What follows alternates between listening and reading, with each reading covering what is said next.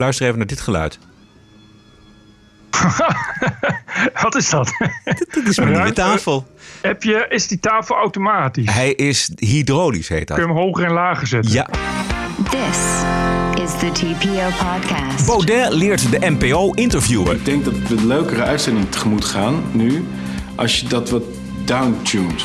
Wapenbezit voorkomt massaslachting in Amerika. And I'm thankful that our government has allowed us the opportunity to protect ourselves. En geen politie in Nederland om ooit een vuurwerkverbod te handhaven. Afgelopen jaren worden de dieren van de kinderboerderij steeds vaker bestookt met vuurwerk. Aflevering 153. Ranting and Reason. Bert Bresson, Roderick Phalo. This is the award winning TPO podcast. Het is maandagavond 30 december. Had je een lekkere dag vandaag, Bert? Enorm. Lekker eh, de top 2000 geluisterd. Samen met wat babyboomers naar top 2000 Mediacafé geweest. Lekker naar Leo Blokhuis kijken. Super gezellig. Ja, Erg leuk. Het is elk jaar weer een groot feest deze dagen. Dat begrijp je. begrijp ik helemaal. Je merkt elk jaar eh, soort in deze dagen dat er gewoon eh, de Nederlandse media nog helemaal chockvol babyboomer sentiment zitten. Oh ja? Dus het is echt heel ernstig. Hoe merk je ja, dat want dan? het is ook. Nou ja, het is, gaat alleen nog over de top 2000, sowieso. Maar dat ligt voor de hand. Eh, maar wat je ook ziet is bijvoorbeeld, er komen ineens allemaal van die prijzen. Taalstaalmeester of staatmeester. En dat is dan een programma van Frits Spits op de radio. Maar daar luistert natuurlijk niemand naar onder de 60. Eh, dan krijg je woord van het jaar en dat soort gelul. En dat is allemaal, allemaal, komt het allemaal ook. Ja, allemaal van, die- van die dingetjes die dan. eh die dan of, oh ja, dat was de leukste column. De beste column, de radiocolumn van het jaar. En dat is dan een column van Joep van Deudekom. Die sowieso al erg is. Die was vroeger gymleraar. En toen mocht hij van Jack Spijkerman cabaretier worden. Maar goed, die heeft dan een column naar de, naar de, eh, naar de aanslag in Utrecht. En dat is van A tot Z pathetische tranentrekcolumn. Met, met laten we elkaar vasthouden en knuffelen. Dat soort gelul.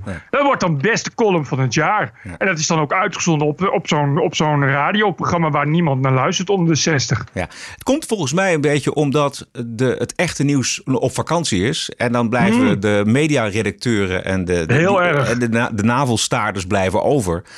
En dan gaat het dus inderdaad alleen maar, alleen maar over de media en over de top 2000. En of daar eh, voldoende eh, eh, transgenders in zitten en zo. Maar goed, daar gaan we het allemaal straks nog over hebben. En we raken ook niet uitgesproken, ook vandaag nog steeds niet, over dat kerstpakket van NCRV KRO. Die serie gesprekken van Margriet van der Linden met een aantal bekende Nederlanders. Heb je iets van die uitzendingen kunnen ontvangen, Bert? Nee, maar ik heb het allemaal meegekregen. Oké, goed zo. Dat is, eh, dat, is, dat is dus ook in deze dagen. Als er nieuws is, dan wordt het ook breed uitgemeten. Maar echt heel breed. Ja. Eh, het, het is een soort Villa Velderhof, maar dan met Twitterstorm. Eh, volgens NRC en Trouw had de NPO Baudet niet mogen uitnodigen, want Baudet is niet een man die op kerstavond in je huiskamer wil hebben. Al dus eh, media-reporter Wilfred Takken van de inclusiekrant NRC Handelsblad. Maar het probleem was niet zozeer Baudet als wel de dolende interviewster. En ik mag je feliciteren vandaag. Ja, vandaag drie jaar. Ja, Want hoe voelde dat? helemaal in de war. Beschrijf het eens. ik heb toch net al het een en ander Nee, maar, beschreven. maar niet de blikseminslag. Oh, wat dan? Nou, een beetje hoe de dag ging. Maar wat voor gevoel is dat? Heel erg verliefd zijn. Ehm, Ja, het, het, het ging nergens heen, dit gesprek. Dit klinkt wel heel erg. Nee, ik denk het probleem, en dat geldt niet alleen voor deze uitzending, maar het geldt ook voor die eh, met Laura H., eh, waar we het straks ook nog over gaan hebben. Het geldt eigenlijk voor alle uitzendingen dat er nooit echt een gesprek ontstond, omdat, nou ja, is mijn theorie, omdat de echte interesse niet echt aanwezig was. Ben jij een buitenman? wat is dat nou weer voor vraag? Nou ja, het is gewoon een vraag. Je stelt allemaal van die categorievragen. Zo van labeltje dit, labeltje dat. Vind je dat een label? Ja, dan ben ik een buitenman. Nee, het is een Ben ik vraag. soms buiten, soms binnen. Ben ik dan een buitenman? Nou, dat kan zijn je zegt, nou, eh, ik ben gewoon heel graag in de natuur. Ja. Nou, weet ik niet. Maar En, een en, en als dat een label is, ja. Ja, dat zat natuurlijk er al in. Maar doordat je het vroeg, sloeg je het dood. Maar natuurlijk... Dat is allemaal mijn schuld. Eh, ja, eigenlijk wel, ja. Dat is jammer. Het is eh, veel, Spontaniteit ging eruit. veel is de schuld dan van anderen. Jezus. Ja, nee, ze weten. eh, het, het, de kijker wordt helemaal in een soort doolhof gestuurd van waar gaat dit heen? Ja, maar ja, goed, we zijn met z'n tweeën, dus ja. Ja, maar snap je wat ik bedoel? Nee. Ik denk het wel. Oké. Ja. Het kan toch ook gewoon goed zijn bedoeld? Dat, dat ik zeg tot mijn verbijstering, zei ze ja. Dat is Ja. eigenlijk een hele ontroerende en grappige en ironische opmerking. Wat ik ook Er zit bedoel. zelfspot in, er zit, er zit eigenlijk alles in. Maar op het moment dat je dan zegt van ja, waarom? Dan, dan, maak, je het, dan, dan- dan maak je het dood. Want, dan, je, je, want je, je, haalt de, je haalt het spel eruit. De, de, de schoonheid van een, een mooi interview of een mooi gesprek of een mooi contact zit er maar in dat je elkaar ook een beetje impliciet een beetje aanvoelt. En het niet van degene vraagt om alles de hele tijd zo nog even vijf keer te onderstrepen. Dat, en ik denk dat we een leukere uitzending tegemoet gaan nu... als je dat wat downtuned. Ja. Het Had Baudet natuurlijk helemaal gelijk in. Ja, het is toch natuurlijk wel pijnlijk als je uitgerekend door Thierry Baudet nog interviewlessen moet krijgen. Ja. Terwijl eh Margriet van Linden toch niet nieuw is in... eh, nou, ik vind het nooit zo'n heel goed interviews, hè, maar dat is, dat is nog een persoonlijke smaak natuurlijk. Eh, maar ook niet nieuw is op televisie. En, maar goed, volgens mij ligt het ook een beetje aan het format. Het is, een beetje, het is ook zo'n zo'n hele laffe, laffe, laffe kabbelshow inderdaad voor tijdens de kerstdagen. Met, eh, met een redactie die voor 99% uit meisjes bestaat. En, eh, ja, het is allemaal heel KRO-NCV. Laten we, daar- laten we het daarop houden. In verdediging tot de redactie zou ik willen zeggen dat ze wel de goede mensen hadden. Want Baudet is natuurlijk een leuke gast. En Ja. eh, Laura Hansen, die mag je ook gewoon uitnodigen wat mij betreft. En goede vragen stellen. En dat geldt ook voor die advocaat van... Wesky. Precies. Eh, de, ja, dat zijn, daar zijn, stuk voor stuk zijn dat interessante mensen om te interviewen. Maar dan moet je ze wel interviewen. Wat NRC natuurlijk het meeste stak, was dit. Nou, eh, Mijn, mijn moeder heeft gewoon de abonnement op NRC Handelsblad opgezegd. Op een gegeven moment dacht ze, nou, nu heb ik er geen zin meer in. Die, die, die leugens, altijd maar die leugens over mijn zoon. Dat, eh, dat begrijp ik goed. Dat, is een, dat moet je ook aan wennen. Kijk. En dan hoor je dus, en dan gaat dus de muziek. Maar dan is het toch interessant eh, om door te vragen van welke leugens dan. En wat vond je Ja. moeder dan de ergste? En, eh, of noem er eens één. En het hoeft helemaal niet kritisch te zijn, maar wel geïnteresseerd in je gesprekspartner. Nee, maar het is wat ik zeg. Het is een, een, een format waarin inderdaad met lijstjesvragen wordt gewerkt. Wat is je lievelingseten? Hoe laat sta je 's ochtends op? Het is, het is, ik bedoel, ik, ik neem aan dat dat ook dan een beetje de opdracht was. Dat er ook niet de bedoeling was dat er serieus heel veel vragen werden gesteld. En daar is het natuurlijk ook natuurlijk misgegaan met, die, met dat kalifaatmeisje. Dat, dat als je dan zo iemand hebt, moet je wel een beetje pittige, kritische vragen gaan stellen. Anders wordt het dus inderdaad een eh, soort etalage voor, eh, voor dat soort meisjes. Wat natuurlijk dan is geworden. Ja, laten we even luisteren. Volg je alles wat er in, nou ja, via de media eh, eh, wordt geschreven en bericht? Het bericht ongeveer dat er nog 2600 Jezidi-vrouwen en kinderen worden vermist. Eh, zou je Precies, kunnen, dat zou je kunnen vragen aan Laura H. Of Volg je dat? Ja, volg je dat? Of alle verhalen die zijn opgetekend over de, over de massamoord en verkrachtingen... die op naam staan van de organisatie waar jij zo hartstochtelijk ooit voor gekozen hebt? Dat, dat, zijn, dat zijn volgens mij interessante vragen die je ook onder de kerstboom kunt stellen. Precies. Nou ja, dat vinden wij. Maar ik, dat, wat ik zeg. Het is K- KRO-NCV is, eh, is, dat zijn de christelijke omroepen die, die de- zeker de laatste jaren eh, zich steeds eh, ja, inclusiever hebben gepresenteerd. Eh, al, al dan niet onder de bezielende leiding van Hans Laroes, die er nu weer weg is. Eh, en het, het is- steeds verder opgeschoven, ook naar, naar inderdaad een soort zalvende richting van de identiteitspolitiek. Eh, en dat zie je dus nu een beetje terug. Dit is een beetje wat ze de kijken, want het zijn natuurlijk nog steeds ledenomroepen. Eh, trouw, trouwlezers, hè, christelijke, christelijke, christelijke keurige mensen, bejaarden. Die, waarvan ze hebben gezegd van nou, we willen dit, dit met de kerst, maar we willen het ook weer niet. eh, we- ja, we willen de sfeer niet, eh, niet hard. Want dat past natuurlijk niet onder de kerstboom. En dat zie je terug in, in Wilfred Takker in NSC. Wilfred Takker is degene die destijds in zijn eentje heeft uitgevonden dat Elvis Presley een racist is. Omdat hij, eh, omdat hij muziek van zwarte had gejat. Dus dan weet je een beetje op welk niveau je zit qua Wilfred Takken. Dat is heel ernstig. Dat is de ernstigste hoek van heel NSC. Hebben ze bij uitstek hebben ze die een, een column gegeven over de tv te spreken. Dus die gaat nog liever dood dan dat hij positief over Thierry Baudet schrijft. Maar die uh, had natuurlijk dus inderdaad willen zien. Ja, een beetje feel good, een beetje saamhorigheid. Daarom mag uh, Thierry Baudet ook niet op zijn kerstavond komen. Nee. En op termijn wel. Nee. Laura H., waar je ook de, het doorvragen miste, die kon wel rekenen op het applaus. Ook hier veel vragen die niet werden gesteld. In plaats daarvan een vraag als deze. Mensen die zijn afgereisd, uh, moeten we die terugnemen? Uh, de kinderen daarvan? Ik volg het wel. Ik, ik hoop daarin eigenlijk vooral dat mensen elkaar blijven behandelen als mensen. Ja, en dit, dit is dus een mooie kans om iets te vragen over het behandelen van mensen als beesten door de organisatie waar Laura H. ooit zo hartstochtelijk voor koos. Vind jij dat het um, de plicht is om uh, mensen die terug willen, vrouwen, kinderen, om die weer op te nemen? Ja, dus dan ja ik vind van wel. Ja, tuurlijk. Wat dacht je dan? Ja, maar, ik, maar dit is, dus, dit is dus, dus hoe het gaat. En ja. dit is dus ook wat ze daarna hebben gezegd. We willen, we willen de, de menselijke kant laten zien.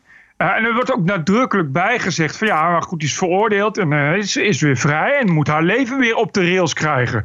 Dat waren geloof ik zo'n beetje de, exacte woorden. Dus dat is wat we dan ook laten zien. En dat is volledig past dat in, in, in de trouw uh, en, de, en, de, en de Wilfred Takken opvatting. Dat je mensen nog een kans moet geven en in je, in je armen moet sluiten. Ja. Maar je laat daarmee dus de kijker, want die is dan niet per se lid van deze omroep. Die laat je gewoon achter met vragen die, neem ik aan, gewoon gesteld moeten worden. Die moet, die, dat zijn, tenminste, ik ben geïnteresseerd in Laura H. Maar niet in een keuvelgesprek. En ik weet heus wel dat ze, wat ze antwoordt op de vraag: vind je dat de regering zich moet inspannen om jouw collega's, uh, jouw IS-mede-metgezellen terug te halen met die kinderen naar Nederland? Ja, nee, ik ben het met je eens, maar kijk dan het programma. ja, ja. ja. Nee, maar het is een format voor een bepaald soort mensen. En dat is natuurlijk hoe het altijd gaat bij de NPO. En als, je, als jij en ik daar naar kijken, dan hebben we het idee dat we met een grind tegen onze bakkers worden geslagen. Maar er zijn heel veel fijne trouwlezers die daar gelukzalig naar dit soort dingen kijken. Dat moet je niet. Dat, ja, nou, dat heb ik zelf gezien. Ik heb op Facebook gezien hoe mensen dat echt een mooi, mooi betrokken gesprek voelen. En blij waren dat er nog op de tv ruimte is voor dit soort mooie betrokken gesprekken. Dus je, je kan daar wel. Ja, dit is uh, hoe een gedeelte van Nederland er ook tegenover staat.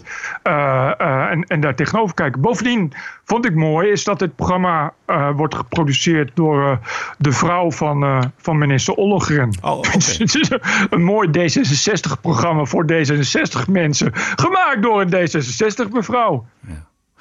Gelukkig was er dan nog een tweede gast in dit interview. Uh, dat was de Songfestival zanger Duncan. En dan zou je kunnen denken, nou misschien kan die dan die vragen stellen. Er zijn ook heel veel mensen geweest, denk ik, in Nederland... die hebben gedacht, jeetje, wat heftig, wat erg. En hopelijk wordt ze goed geholpen en hopelijk gaat het goed met haar... en hopelijk gaat het goed met die kinderen. En dus ik denk dat er ook heel veel mensen zijn die een soort van opgeluchte adem kunnen halen ja. na deze. Ik hoop het. Deze zinnen ja, ja. die je hebt gesproken over hoe het nu met je gaat. Dus ik, ja, ik ben daar één van, denk ik, dat ik dacht, oh, gelukkig. Ja. ja. Ja, nee, deze Duncan is, uh, het is uh, een hele krachtige, krachtige, dappere jongen. Ik geloof dat zijn nieuwe plaat gaat ook voor wereldvrede zorgen. Zoiets was het. Wereldvrede en begrip en, uh, en, en insluiting. Dus dat is soms wel een beetje het niveau Duncan. Wat ook weer niet zo heel gek is voor een winnaar van het Songfestival. Ik weet ook niet wat de gedachte is, maar de gedachte is waarschijnlijk niet geweest. Oh, we gaan Duncan tegenover zetten voor wat kritische vragen. Dat zal wel niet. Nee. Uh, tot slot, nog één keer de Songfestivalzanger. Het gaat zoveel verder, weet je wel, dan, dan dat stomme veroordelen alleen maar. Dit is, dit is juist een verhaal wat we, waar we juist heel veel van kunnen leren. Waarvan we juist kunnen zien hoe kan het wel op een goede manier dus teruggedraaid worden. Juist, kijk, dat is Juist. nog eens een constructieve ja. houding. Daar kunnen de Yazidis misschien nog wat van opsteken. Ik wou net zeggen, die zullen wel blij zijn geweest als ze voor de buis hebben gezeten. Ja. Het lijkt wel Radio 1 met Lara Rens en Glenn Helberg eigenlijk. Kijk, die, die Laura H. die heeft eh, vastgezeten, die heeft schuld betuigd, die heeft spijt en berouw getoond. Nou, veel kalifaatvrouwen die hebben dat allemaal niet gedaan. Of, of gedaan alsof. Maar deze Laura niet. Ik geloof haar eh, wel. Het probleem is ook niet die Laura H. Het probleem zijn de media. Die doen alsof zij de zieligste, allerzieligste is. En helemaal niets in perspectief zetten. En Laura H. wordt ook nog een tv-serie, Bert? Ja, eh, kijk, dat, haar verhaal is eh, eh, op een serveerblaadje door haar vader aangedragen aan een Je raadt het nooit NSC-journalist. Die heeft daar een boek van geschreven. En dat boek, Je raadt het nooit, werd een bestseller. Want het is natuurlijk een mooi, spannend verhaal. Met vooral heel veel menselijkheid en veerkracht. en een productiemaatschappij die, geloof ik, iets met familie in de naam heeft. Maar dat was toeval. Gaat dit nu produceren. En er wordt een tv-serie. En ja, die, die NSC-journalist die heeft zijn zijn uh, vreugde daarover uh, dagenlang niet onder stoelen of banken geschreven. Dat je dacht van, goh, hij, hij heeft volgens mij ook echt geen idee uh, ja, welke kant er nog meer aan zit. Nogmaals, er zijn Jezidis ook in Nederland bijvoorbeeld, die naar Nederland zijn gevlucht. Ik denk niet dat hij heel erg zit te wachten op een zogenaamd objectief journalist die heel blij is met het feit dat zijn eenzijdige verhaal ook nog eens een keer een leuke tv-serie wordt. Ik denk dat de Jezidis ook wel zouden willen dat hun verhaal een tv-serie wordt, laat ik het zo zeggen. Hoe kan het toch dat er zo wordt gekozen voor uh, een, een, een, zogenaamd slachtoffer. Een slachtoffer gemaakt eigenlijk. Hè? De echte slachtoffers, dat zijn inderdaad de Yazidis. En nog vele meer. Waarom sluit de deugdgemeente uh, dit soort daders in hun armen als slachtoffers? Omdat ze van slachtoffers houden. Die het gaat om verbeteren. Het gaat om, om, om hoop, verandering, maakbaarheid. Het is elke keer hetzelfde. Kijk, dit is, de, dit is dus de hele tijd een boodschap van wat er gebeurt als je, als je vergiffenis schenkt. En als je iemand vertrouwen schenkt. Het is al heel erg wat ze allemaal hebben gedaan. Maar haar leven komt nu weer op de goede rails. Dankzij dat wij de andere wang hebben toegekend. Het is door en door christelijk. Dit is, dit is hoe het gaat. Dit is ook hoe, hoe, hoe, de, hoe dit, dit is ook doorweven in de rechtsstaat. Hè, waarom we ook van de daden vooral een slachtoffer willen maken. Ja, dit is natuurlijk precies hetzelfde. Het gaat, het gaat erom uh, ja, dat je daardoor kan deugen. Dat je daardoor het gevoel hebt dat je jezelf toch een stukje hebt opgeofferd. Want het was toch al heel erg wat ze had gedaan. En eigenlijk ben je ook wel bang voor die vrouw. En wil je ook zeker niet dat ze naast je gaat wonen. Maar tegelijkertijd, ze heeft haar straf uitgezet. Dat hoor je altijd. Als je straf hebt uitgezet uitzitten, mag je met een schone lei beginnen. En daar kun je heel erg op beroepen. Dan ben je echt. Ja, dat is, dat is nou typisch typisch uh, westers deugen. Ik heb iemand opnieuw de kans gegeven om zijn leven te beginnen. Is dat niet mooi voor mij? Is dat niet prachtig? En dat is wat ze willen. En dat komt allemaal dankzij ons. Roderick, dus ook dankzij jou. Dus dat zit erachter. De hoofdredacteur van het AD, Hans Nijenhuis. Ja uh, had een heel epistel op Facebook geschreven. En dat stond laatst op geen stijl, vandaar dat ik het weet. En het was allemaal heel grappig, want hij was het boek van Rutger Bregma aan het lezen. En het boek van Rutger Bregma gaat erover dat alle mensen deugen. Uh, anyway, nou, heel verhaal, maar hij had zijn, zijn dochter had haar telefoon te koop gezet op Marktplaats. Nou, er kwamen twee uh, zo werd impliciet duidelijk, dat zei hij natuurlijk niet letterlijk, maar twee donkergekleurde jongetjes aan de deur. En die jong, donkergekleurde jongetjes die wilden die telefoon kopen. En toen hebben ze de telefoon uit de hand gegist en zijn ze weggerend. Dus de hoofdredacteur van het AD werd bestolen door donkergekleurde jongetjes. En daar heeft hij ingebed in een heel lang verhaal over hoe je mensen vertrouwen moet schenken. Want dan krijg je dat vertrouwen weer terug. En hoe hij toch, dat had hij nog nooit meegemaakt en hij had ook niet gedacht dat donkere jongetjes dat ze doen. Want waarom zou je op je hoede zijn voor donkere jongetjes? Zeker in deze buurt. Zou hij er nog bij, et cetera, et cetera. En nou, dan gebeurt hem zoiets. En hij was ook achteraan gerend. Nou, jongetjes gepakt. Nou, ze hadden tegen de politie gezegd dat ze heel zielig waren. Dat ze nog nooit zoiets hadden gedaan. Nou, toch een soort eindgoed, al goed. En aan het eind schreef je dan ook... Ik ga er maar vanuit dat ik deze jongens... Als ik ze nu alsnog het vertrouwen geef... dat het dan weer goed met ze komt. Ja. Dit, het is dat totaal is het. Ja. bizar. Het is totaal bizar. Want ik bedoel, de volgende keer komen die jongetjes en pakken ze niet alleen zijn telefoon, maar verkrachten ze ook zijn dochter. Weet je wel? Maar dat, dat, dat gaat er gewoon niet in. Het is gewoon. Ik wil deugen en dat betekent dat ik ten eerste uh, kan ik niet meteen al zeggen ik moet op mijn hoede zijn, want er komen twee jongetjes waarvan je al ziet ook hij, hè, ook, ook elite mensen zien dat. Zeggen, goh, dit is niet het soort wat hier normaal door de buurt fietst. En dan wil je, dat schreef hij ook. Van ja, maar moet je dan maar niet gasvrij zijn en ze niet binnenlaten. Dus je eerste gedachte is, ik ga ze niet binnenlaten. Dat doe je dan toch. Want ja, Dat kan niet. Weet je, er zit bij die mensen een soort drempel. Dan ben ik geen goed mens. En dan gebeurt er zoiets. En als bij jou niks er gebeurt, zeg je, ja, tuig. Als ik ze tegenkom, weet je, ik gooi ze van het dak af. Maar dit soort mensen zeggen dan, ja, die zeggen dat ook. Dat, dat zuipelt dan tussendoor tussen die ranzige tekst die die schrijft. Van ja, hoe, hoe, hoe je dan gepakt voelt en genaaid. Natuurlijk voel je dat dan zo. Weet je wel? En hoe je dat aan je dochter moet uitleggen, hoe moeilijk dat is. Maar dan toch, ja, maar ja. Weet je, de meeste mensen deugen toch. Je hebt eerst 400 pagina's Brechtman gelezen. ja, maar dat is toch... Ja, dus, dus mensen deugen. Het is totaal verknipt. Het is echt totaal verknipt. Je, je komt daar gewoon niet doorheen. En, en dat is wat ik dan denk. Van, wat, dan, wat dan als de volgende keer... als er dezelfde soort jongetjes aan je dochter zitten. Weet je, of, of, of jou in elkaar slaan. Dat je iets over vuurwerk zegt. Of, of whatever. Weet je, of iets ergs. Weet je, ik ben bang. En daar ben ik echt bang voor. Dat dit soort mensen altijd daarop terug blijft vallen. Ja, dat denk ik Altijd gaat schrijven. Dan schrijft hij, dan schrijft ze. Ik vind het is heel erg. En, en, verslagen zijn we. En, en hoe komt het? We gaan dit nooit. Ons leven wordt nooit minimaal. Maar tegelijkertijd, als je dan het verhaal van die daders hoort, denk je ook, jongen. Nou, je hebt ook wel veel meegemaakt. Weet ja, je? precies. Ja, nee, ze, precies. Het, is altijd, zijn altijd de omstandigheden. Het ligt nooit aan die mensen. Het ligt nooit aan de daders. Nee, ja, dat, zo gaat het. Zo zit het. En eh, ja, als dat, ik denk als dat maar vaak genoeg gebeurt, hoe minder deugende mensen er overblijven.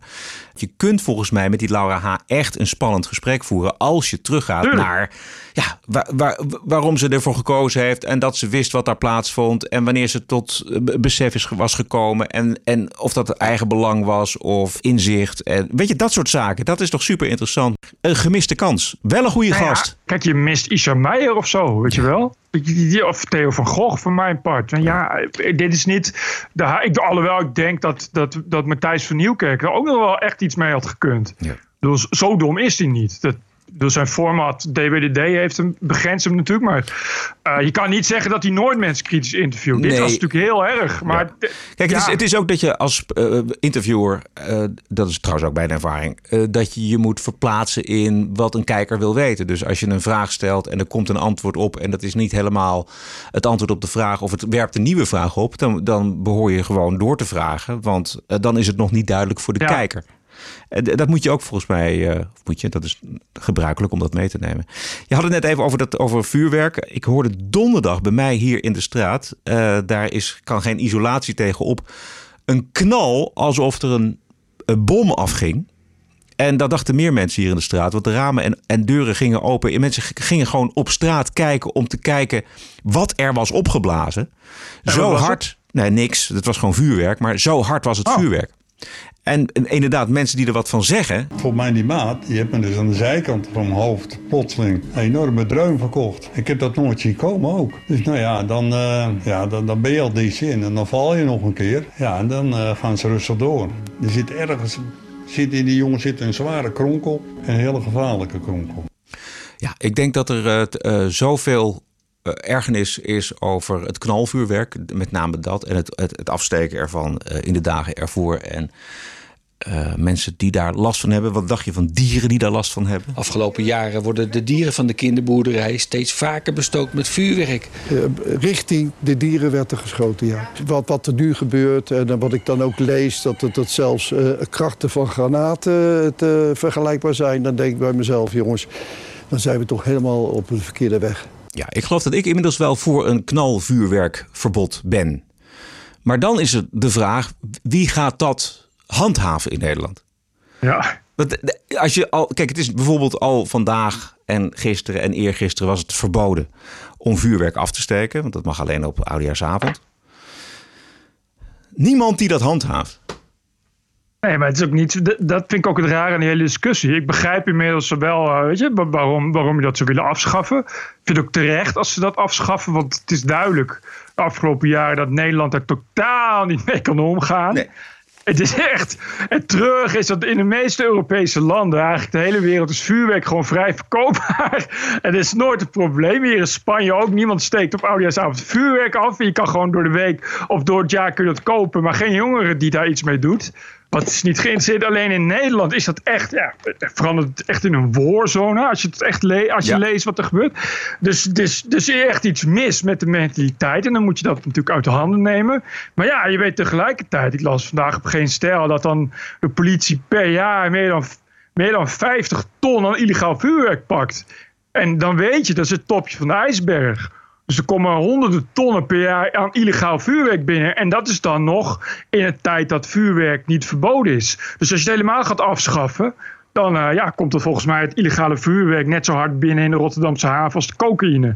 En dat is, eh, dat is vrij veel. Ja, maar oké, maar dan zou je er nog tegen kunnen optreden. Je kunt dat, als je inderdaad een flinke vangst kan doen, dan kun je eh, meer vangsten doen, volgens mij, als je het serieus genoeg neemt.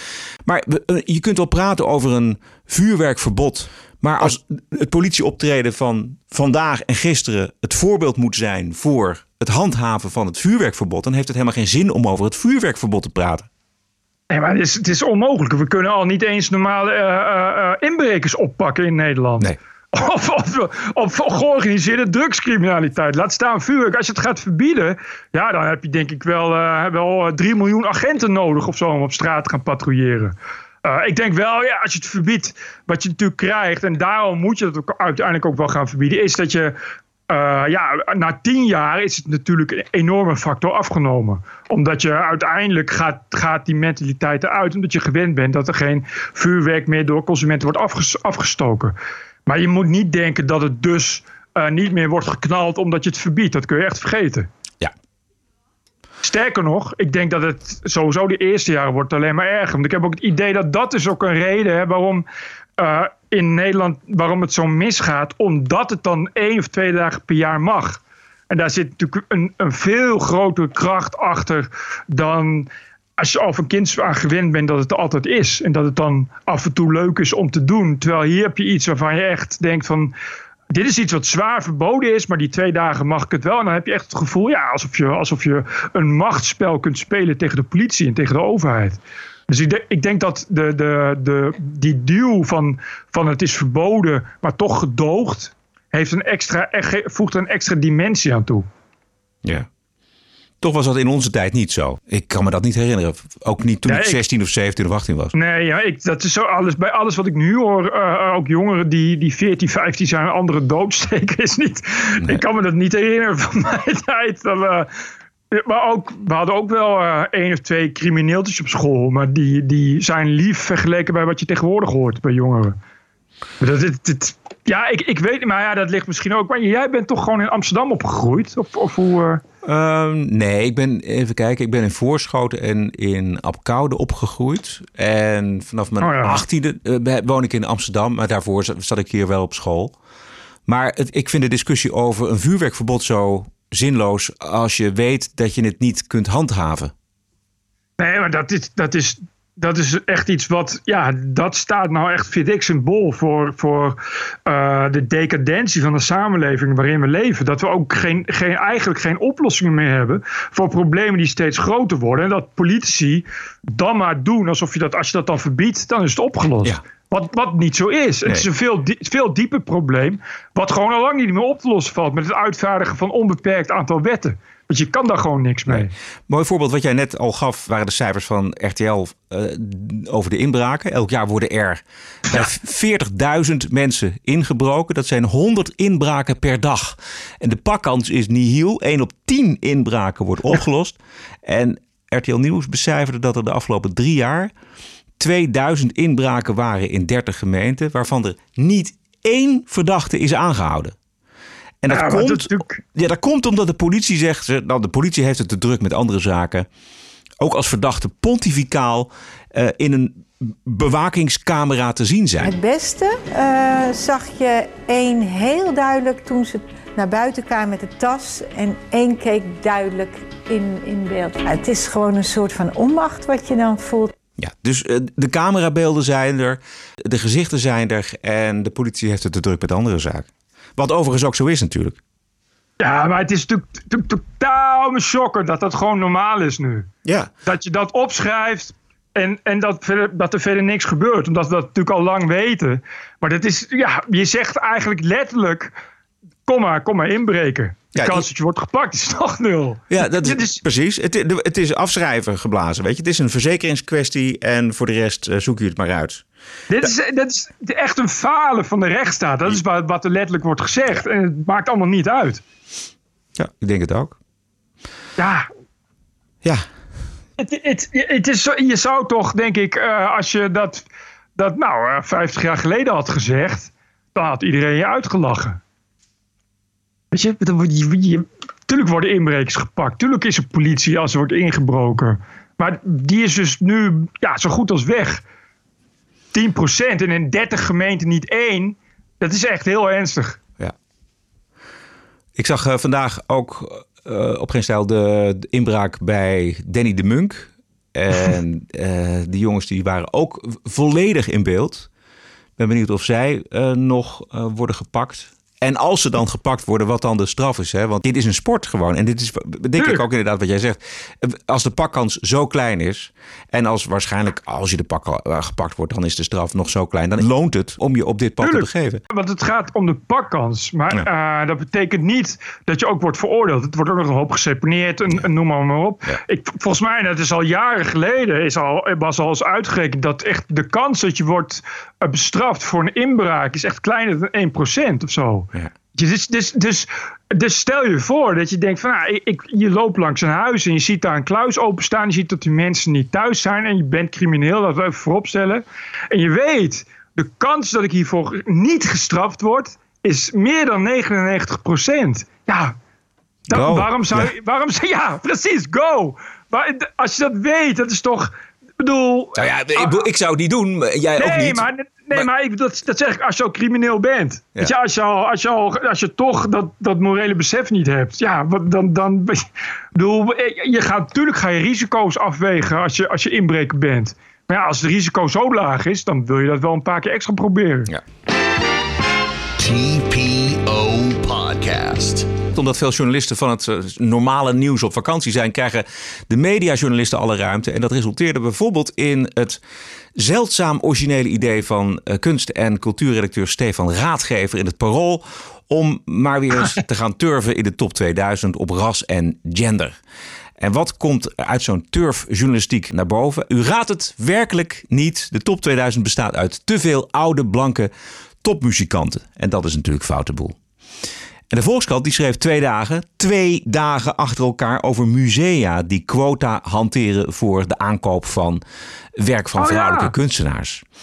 En er drie musea die doen aan zo'n quotum. Het Van Abbe Museum in Eindhoven natuurlijk, het Museum Arnhem en het Fries Museum. Yep. En weet je wat nou zo erg is? Het gaat weer over mannen en vrouwen. Waar zijn de transgenders? De treinconducteurs in Nederland mogen geen dames en heren meer zeggen. Maar bij de aankoop van museumstukken gaat het weer uitsluitend over mannen en vrouwen. Denken dat ze zo progressief zijn. Maar het is gewoon eigenlijk heel erg seksistisch om het voortdurend over mannen en vrouwen in de kunst te hebben. Vind je niet?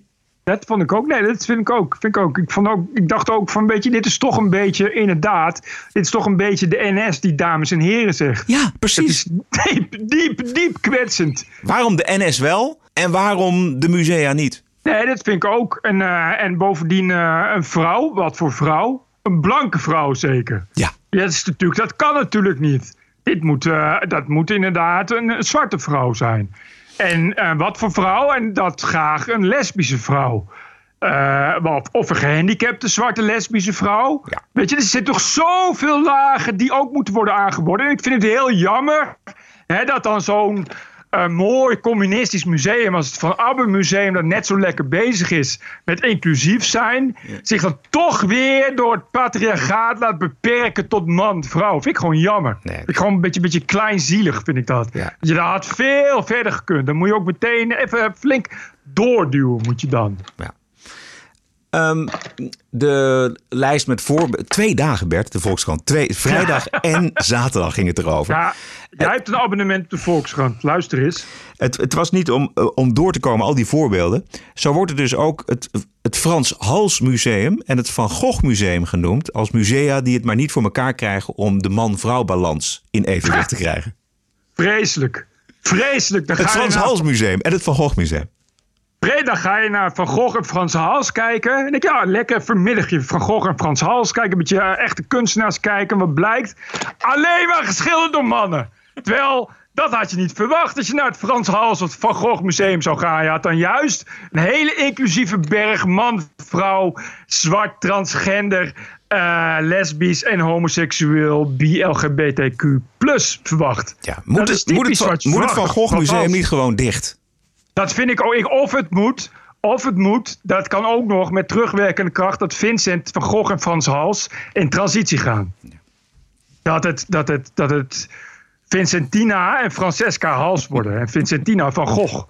Dat zou dan nog kunnen, eventueel. Maar ik heb het liever. Ik vind inderdaad. Ik neig toch een beetje naar dicht. Of. of en dan sluit ik me ook even makkelijk aan op het Amsterdamse beleid voor de kunsten. Geen subsidie. Geen subsidie meer. Sorry, maar alleen, alleen Van Gogh, dat kan echt niet in deze tijd. Het, van Gogh is een man, dat kan niet. Ja. Je, je zag het ook in het lijstje eh, in de Volkskrant. De musea die zwaar leunen op landelijke en gemeentelijke subsidies, zoals het Stedelijk Museum in Amsterdam, die, zullen zich, eh, die conformeren zich naar het beleid van de, van de cultuurkamer, zeg maar. Heel Eh, goed, heel goed. Maar particuliere museums, zoals het Museum Voorlinden in Wassenaar, die hebben daar gewoon scheid aan. Of zoals de directeur van dat museum, Suzanne Zwarts, een vrouw, zegt: Ons beleid is het verzamelen, tonen van goede kunstwerken van goede kunstenaars. Derhalve hebben wij geen specifieke doelen met betrekking tot vrouwelijke kunstenaars. Kijk, die hebben daar natuurlijk gewoon geen boodschap aan. Het is trouwens een geweldig museum. Dat museum Voorlinden in Wassenaar. Daar moet je echt eh, geweest zijn. Bert, als je nog een keer naar Nederland komt. Sla het niet over. Het museum Voorlinden in Wassenaar. Topmuseum. Prachtig. Het is wel grappig dat die mevrouw Zwarts heet. Maar dat terzijde. Ja. Eh, het moet toch niet veel gekker worden? Musea die om kunst gaan en niet om identiteit. Ja. Sta je toch met je oren te klapperen in deze tijd, nietwaar? Nou ja, maar het is toch gekkigheid. Maar ook wat je zegt, dat de Volkskrant schrijft daar gewoon doodleuk twee dagen over. Maar niet kritisch. Niet dat je denkt van, eh, dat er dan wordt gezegd: ho, ho, wat gebeurt hier nou? Het begint een beetje eng te worden, is het niet? Als we allemaal dingen gaan dicteren. eh, en als eh, kunst ineens niet meer om kunst gaat, maar om, om identiteit. Dan eh, ja, begint het toch een beetje, een beetje totalitaire trek aan te nemen. Maar dat staat niet in de Volkskrant. het is een nee. soort Sterker nog, het-. Ja, het, precies. Het, eh, eh, andersom. Het moet, de, de vrouwen moeten na drie, vier, vijfhonderd jaar meer ruimte krijgen in de musea. Vooral in het Frans Hals Museum en in het Van Gogh Museum. TPO Podcast.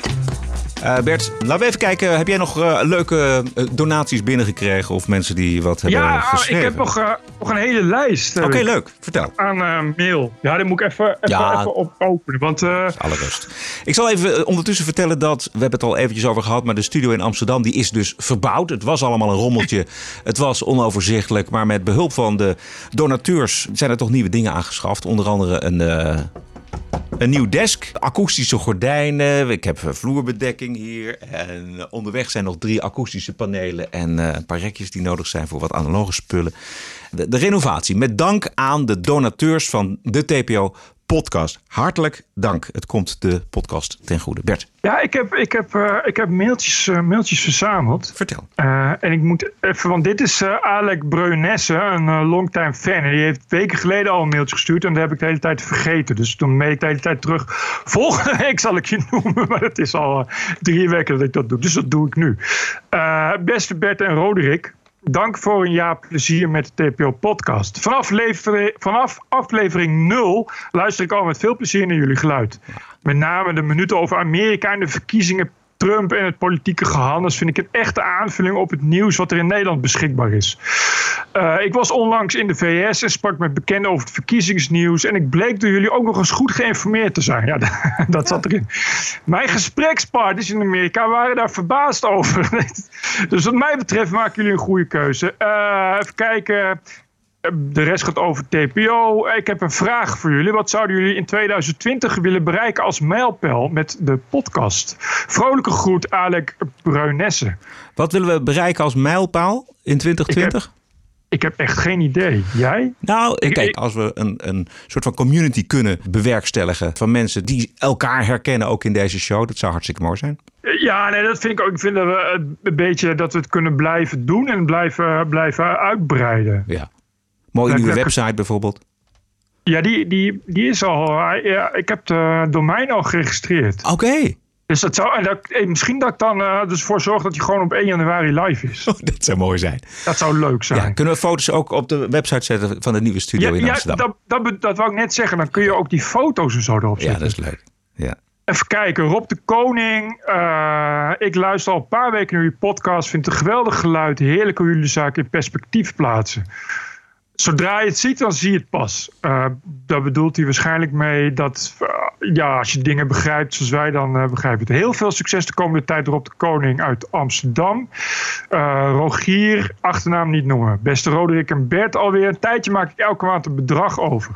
In 2020 blijft dat ongewijzigd. Hiep hoi Rogier.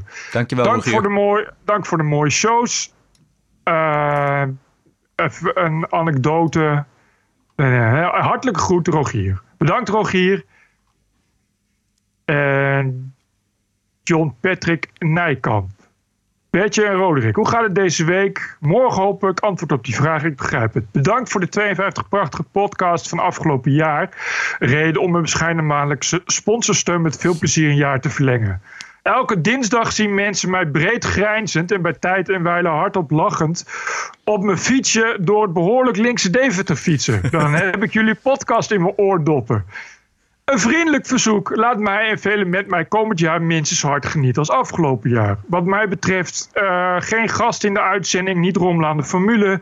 Ik doe wel de suggestie om bijvoorbeeld één tot twee keer in de maand een monsteruitzending te maken van twee tot vier uur. Waarin jullie nog meer de tijd nemen om de diepte in te gaan.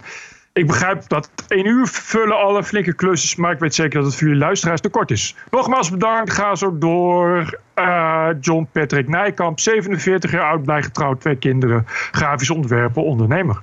Nou, bedankt uh, John. Geweldig bedankt. Ook iedereen die anoniem uh, gedoneerd heeft aan de TPO-podcast. Fantastisch. Wilt u ondersteuner worden van de TPO-podcast? Dat kan natuurlijk met ideeën en suggesties. Mailen kan naar info.tpo.nl. En een financiële ondersteuning uh, stellen wij op hoge prijs. Waarderen en doneren kan op tpo.nl slash podcasts. Nou, we hebben bij de Partij van de Arbeid door de decennia heen geleerd... dat linkse politieke partijen en humor, dat wringt toch wel eens. This is us. This is our country. This is CNN breaking news. I believe that the president is literally an existential threat. Stop the hammering out there. Who's got a hammer? Make America great again. New York Times and CNN have also smeared veterans like myself. This video was taken during a heated exchange with an unidentified man who called Cuomo Fredo. Stop the hammering. This is the TPO podcast. News 630 WMAL, Washington. Het eigen wapenbezit in de Verenigde Staten heeft een massamoord in een kerk voorkomen. Een man begon voor in de kerk op willekeurige mensen te schieten. Hij doodde twee mensen en werd zelf doodgeschoten. We lost two great men today. But it could have been a lot worse. And I'm thankful that our government has allowed us the opportunity to protect ourselves. We have a congregation here of open hearted people. We help people. We're here to help people. And to have something like this happen destroys my heart. And when I say destroys, it destroys it because there is evil in this world. De man was denk ik doorgegaan met schieten. Uh, althans, zo lijkt het, uit, ook uit de beelden, als hij niet was uh, neergeschoten door een, iemand die bewaker was in die kerk. Heb je het gezien? Ja, dat, ik heb de beelden gezien en dat denk ik ook. Ik denk dat uh, uh, ja, het voordeel inderdaad van vuurwapens is nou juist dit. Ik kan me herinneren dat uh, destijds in Texas was er een, een cartoon-expositie waar Wilders ook was geweest. En daar heeft toen een, een islamist geprobeerd een aanslag te plegen. Die inderdaad geen meter verder kwam, omdat hij op de parkeerplaats alweer doodgeschoten. Ja. Omdat in Texas nou eenmaal iedereen met een, met een vuurwapen op zak loopt. Ik kan me niet herinneren dat daarna ineens een pleidooi uh, is uh, gelanceerd voor uh, toch, maar, toch maar meer vuurwapenbezit. Maar het is natuurlijk wel zo. Het is natuurlijk wel een dilemma waar je niet omheen kan. Ja, nou ja, het, het, het zijn de argumenten van de mensen die voor het eigen wapenbezit zijn. En dan kun je misschien nog zeggen van ja, dan moet je maar zorgen dat er bewakers zijn. Maar ja, dat, dat alle kerken, alles en iedereen van bewakers voorzien, dat is misschien ook niet de, niet de oplossing. Ja, ik, ik, ik snijd een enorm groot debat aan en daar gaan we eens even niet uitkomen. Maar ik vond het wel een opvallend argument voor degene die voor het particulier wapenbezit zijn. Ja, het is een argument ook waar het voor is bedoeld. De, ja. Je, Texas heeft de stand your ground law, dat je ook uh, uh, je inderdaad mag kunnen verdedigen en ook je moet verdedigen. Het is zelfs zo dat als je iets ernstigs ziet en je bent bewapend, dan moet je ook optreden, anders ben je zelf strafbaar. en dat heeft een reden, dat komt natuurlijk uit het verleden. in, in, een rurale samenleving waar de wet uren weg is, zit er weinig anders op dan, dan daar zelf iets tegen te doen. En ik denk ook, maar goed, dat dacht ik ook bij bijvoorbeeld Bataclan. Weet je, dat ik dacht, als er nou maar twee mensen waren geweest die een vuurwapen hadden gehad, had het misschien wel een hoop doden gescheeld. Uh, terwijl iedereen de hele tijd als reactie op dat soort dingen als eerste roept: ja, zie je vuurwapens. Maar de terroristen die uh, automatische AK-47's gebruiken, die gebruiken gewoon illegale wapens. Dus die zijn al verboden. Dus kennelijk is het probleem dat uh, dat wapenverbod niet goed werkt. En dan kun je afvragen of je dan, dan maar niet zelf ook moet gaan bewapenen. Omdat zolang het niet lukt om alle wapens te buiten te houden, ja, is het de vraag wat je dan het beste kan gaan doen. Ja. Uh, het, wat ook meegenomen um, altijd moet worden, zeker als wij er in Europa over praten, is dat het in Amerika natuurlijk een grondrecht is wat sinds het bestaan van uh, de Verenigde Staten bestaat. Van oudsher rurale, rurale gebieden, ja, natuurlijk heb je dan een vuurwapen. Je ja. kan niet echt zonder. Nee, precies. Want er is geen, geen velden of wegen een politieagent te, te vinden. Uh, nou ja, kijk, als je, als je ziet, dat geldt toch wel een klein beetje voor Nederland ook natuurlijk. Hè?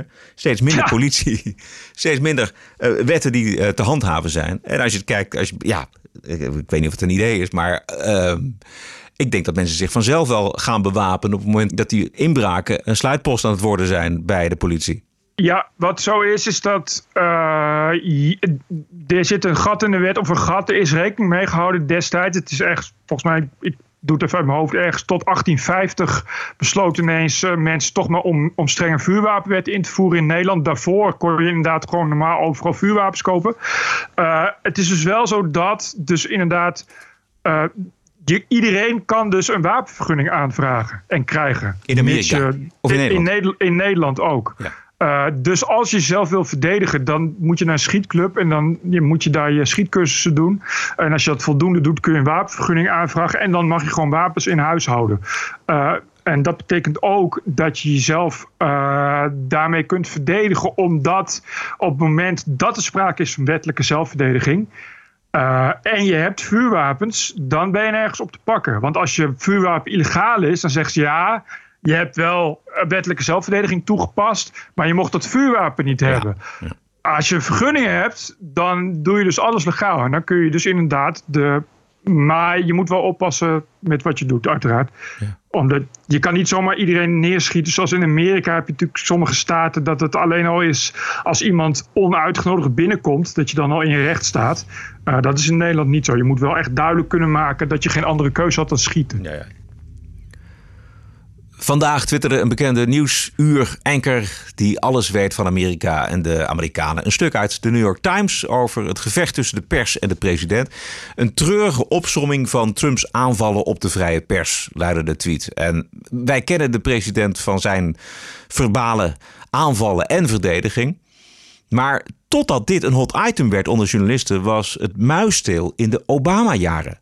Terwijl president Obama journalisten liet bespioneren en geprobeerd heeft om er nog twee achter tralies te krijgen ook. Um, Obama his Justice Department investigated more journalists than any other uh, White attempted House. to jail them. Attempted to jail them. James so Rosen and James Risen in particular. That's right. So Donald Trump's never done that. I point that out to audiences all the time Yes. who say Donald Trump is the worst thing in the press. I said, well, yes, his rhetoric is the worst, no question. But he hasn't tried to jail anybody. Yeah. And Obama did it twice. Ja, stukje CBS is dit. In acht jaar Obama zijn negen klokkenluiders aangeklaagd die met journalisten hebben gesproken. Het Openbaar Ministerie en de FBI hebben in opdracht van Obama journalisten bespioneerd en afgeluisterd. Obama heeft er dus twee geprobeerd op te sluiten. Eén van hen is Fox News reporter James Rosen. Attorney General Eric Holder signed off on a controversial search warrant that identified Fox News reporter James Rosen as a possible conspirator in violations of the Espionage Act and authorized seizure of his private emails. Ook een New York Times journalist, Pulitzer Prize winner James Risen. And when you look at the action that you're threatened with right now, even by the Obama administration, is it because they are afraid that you are going to compromise national security, or are they afraid that you are going to shine a light where they don't want a light shone? Well, of course, they always say that whenever there's a leak investigation, whenever there's a story that they don't like, they always say, well, this damages national security. But I would argue there has not been a single story or broadcast uh, media piece that has come out since 9 11 which has in any way damaged American national security. I think they cry wolf all the time. And they are afraid of the, of the political damage, not the national security damage. Dit soort praktijken, die hebben we bij Trump nog niet gezien. Hè, bedoel, hij is, verbaal is hij wel behoorlijk eh, stevig. En hij heeft een keer een CNN-reporter de toegang tot het Witte Huis eh, proberen te ontnemen. Wat niet gelukt is. Maar zo rigoureus als Obama geweest is, eh, is Trump nog niet geweest. En daar heb ik nooit iemand over gehoord eigenlijk. Nee. En, en Obama was ook niet de eerste. Bedoel, Nee. Nixon was ook geen vriend van journalisten, zou ik maar zeggen. De, eh, terwijl eh, eh, volgens mij niemand zo onder de vuur aanhoudend ligt als, als Trump. Als je, als je kijkt naar, naar hoe de pers over hem bericht. En daarop inderdaad nagaat dat hij nooit verder is gegaan dan, dan inderdaad de vunzige retoriek aangaande de pers. Is, hij, is hij nog heel mild, zal ik maar zeggen. Ik heb hem ook niet. Ik bedoel, er is toch echt een. Toch, eh, bijna met, met, met, met de klokslag. eh, komt, er een, eh, komt er een boek uit vol met anonieme bronnen. die hem van alles belasteren. Ik heb hem nog nooit horen zeggen dat een boek uit de handel moet worden genomen. Weet je wel? Of, of dat de schrijf moet worden lastiggevallen, weet ik veel wat. Dus wat dat betreft. Kun, kun je nog wel, volgens mij, nog wel een potje breken bij Trump. Wat volgens mij ook nog wel een beetje in zijn systeem zit. Dat hij dat ook nog wel kan hebben. Want hij is wel als zakenman ook eh, bewust groot geworden met de pers. Hij is iemand die zich heel bewust is dat slecht nieuws ook goed nieuws is. Dat denk ik ook. Eh, eh, maar je kunt je wel ook afvragen of het handig is om op al die ranzigheid, die er natuurlijk ook in de Amerikaanse media over hem verschijnt, bij MSNBC, bij CNN, bij, bij ABC. Om daar voortdurend op te reageren. We hebben hier in de Nee. uitzending wel eens een keer eh, stukjes laten horen van eh, de ochtendshow eh, bij MSNBC. Waar ze dan echt weer helemaal losgaan op Trump. Eh, op de meest ranzige details. En dat Trump dat zit te kijken en daar dan ook weer op reageert via Twitter. En dat melden zij dan weer in de uitzending. Dus het, het heeft ook wel iets grappigs, maar het is ook de vraag of... Ja, hij mag zich ook wel eens een keer inhouden, want het is er wel steeds olie op het vuur. Maar tijdens de, het Obama-tijdperk, acht jaar lang, hebben wij in Nederland volgens mij bijna niets vernomen van de echte aanvallen van Obama op de vrije pers. Precies, en dan is het veel stiekemer. Dan denk je, ja, je kan dan beter iemand hebben met een grote bek. Die, eh, die eh, inderdaad eh, het, liefst, het liefst persoonlijk journalisten klap op zijn bek geeft, zoals Trump. Of dat in elk geval via Twitter doet. Ja, dan, dan Obama, waarin je dus achteraf moet constateren dat er op de vrijheid van dat soort presidenten nog een hoop valt aan te merken. Precies, maar het is toch ook weer Obama de lieveling die we dingen vergeven. Maar bij Trump eh, kunnen we absoluut niet door de vingers kijken. En eh, is iedere uithaal van hem een bedreiging voor de vrije pers. Wat volgens mij niet zo is. Nou ja, precies. Maar dan krijg je ook meteen weer van ja, het gaat om de toon. Weet je wel? Terwijl ja, en, daar, en dat is natuurlijk precies de kloof die, de, die er is tussen, tussen de Trump-aanhangers. Of in elk geval eh, het volk wat het, wat het anders ziet, zoals jij en ik. Of dat soort, of dat soort eh eh, eh, nieuwser-anchors die niet begrijpen dat het niet om de toon gaat, maar juist om wat er in werkelijkheid gaande is. En het is heel makkelijk om bij een president als Trump daar dan weer over te zeiken. Zoals ze dat bij Baudet ook doen. Elke keer als je Baudet gaat interviewen, ga je eerst weer vragen van ja, hoe zit het dan met Boreaal? Alsof die jongen in zijn hele carrière nooit iets meer iets anders heeft gezegd dan Boreaal. Dan één keer in een speech en een bijzin. Eh, terwijl het, gaat om andere dingen, maar hou je daar dan eens mee bezig. Je duik daar dan eens in. Want wat er dus gebeurt, en dat zie je dus nu bij Obama, is omdat Obama zo netjes zijn bek dicht houdt, kon hij dat allemaal wel stiekem in het geheim doen. Zonder dat daar inderdaad. eh, ik, ik kan me niet herinneren dat daar een groot alarm eh, is voor, voor ons afgegaan. Nee. Weet je, dat daar, dat daar is gezegd: wat is hier nu gaande? Het zijn wel heel veel journalisten die ineens worden geschaduwd. Ik bedoel, waar, waar ja, die diensten niet voor zijn, denk ik dan. Ja. En de, de- toch, het misbruik blijkt ook achteraf natuurlijk van die wet op de nationale veiligheid. Een hele oude wet trouwens. Ja. Nee, ja, precies. precies. Ja. Hebben we nog wat gemist? ook- Nee, volgens mij niet. Volgens mij hebben we ook alles wel eh, wat eh, erg is wel besproken de afgelopen week. Ja. Wat ga je doen met Oud en Nieuw, Bert? Ik, ik niks. Ik ga, er is een... eh, Vroeg naar bed. Nou, een vriendin van eh, mevrouw Brussen is hier nu. Oh, oké. Maar de- het is hier verder zo stil. Dat wil ik graag zo houden. Dus ik ben blij dat ik hier verder geen last heb van vuurwerk of dat soort ellende. Tot zover aflevering 153. Commentaar mag naar info.tpo.nl. Financiële ondersteuning wordt zeer gewaardeerd. Hoe ziet u op tpo.nl slash podcast? We zijn terug dinsdag 7 januari. Heb een mooie week en tot dinsdag Bert. Tot volgend Ja, jaar. Tot, tot volgend jaar, Roderick. Tot volgend jaar, luisteraars. TPO Podcast. Bert Bruson, Roderick Balo, ranting and reason.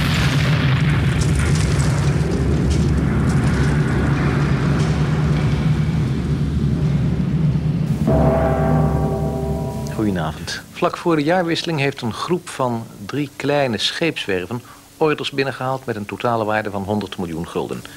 De staking bij de perscombinatie, waardoor vandaag de dagbladen Trouw, Volkskrant en Parool niet zijn verschenen, is voorbij. Inzet daarvan waren deze beeldschermen waarmee over ruim een jaar de pagina's zullen worden opgemaakt. Tot besluit het weer. De minimumtemperatuur is 5 graden, de middagtemperatuur morgen 8 graden. Einde van dit bulletin. Goeienacht. Podcasting is the TPO podcast in the Netherlands. Bert and Roderick. What a show. I'm telling you.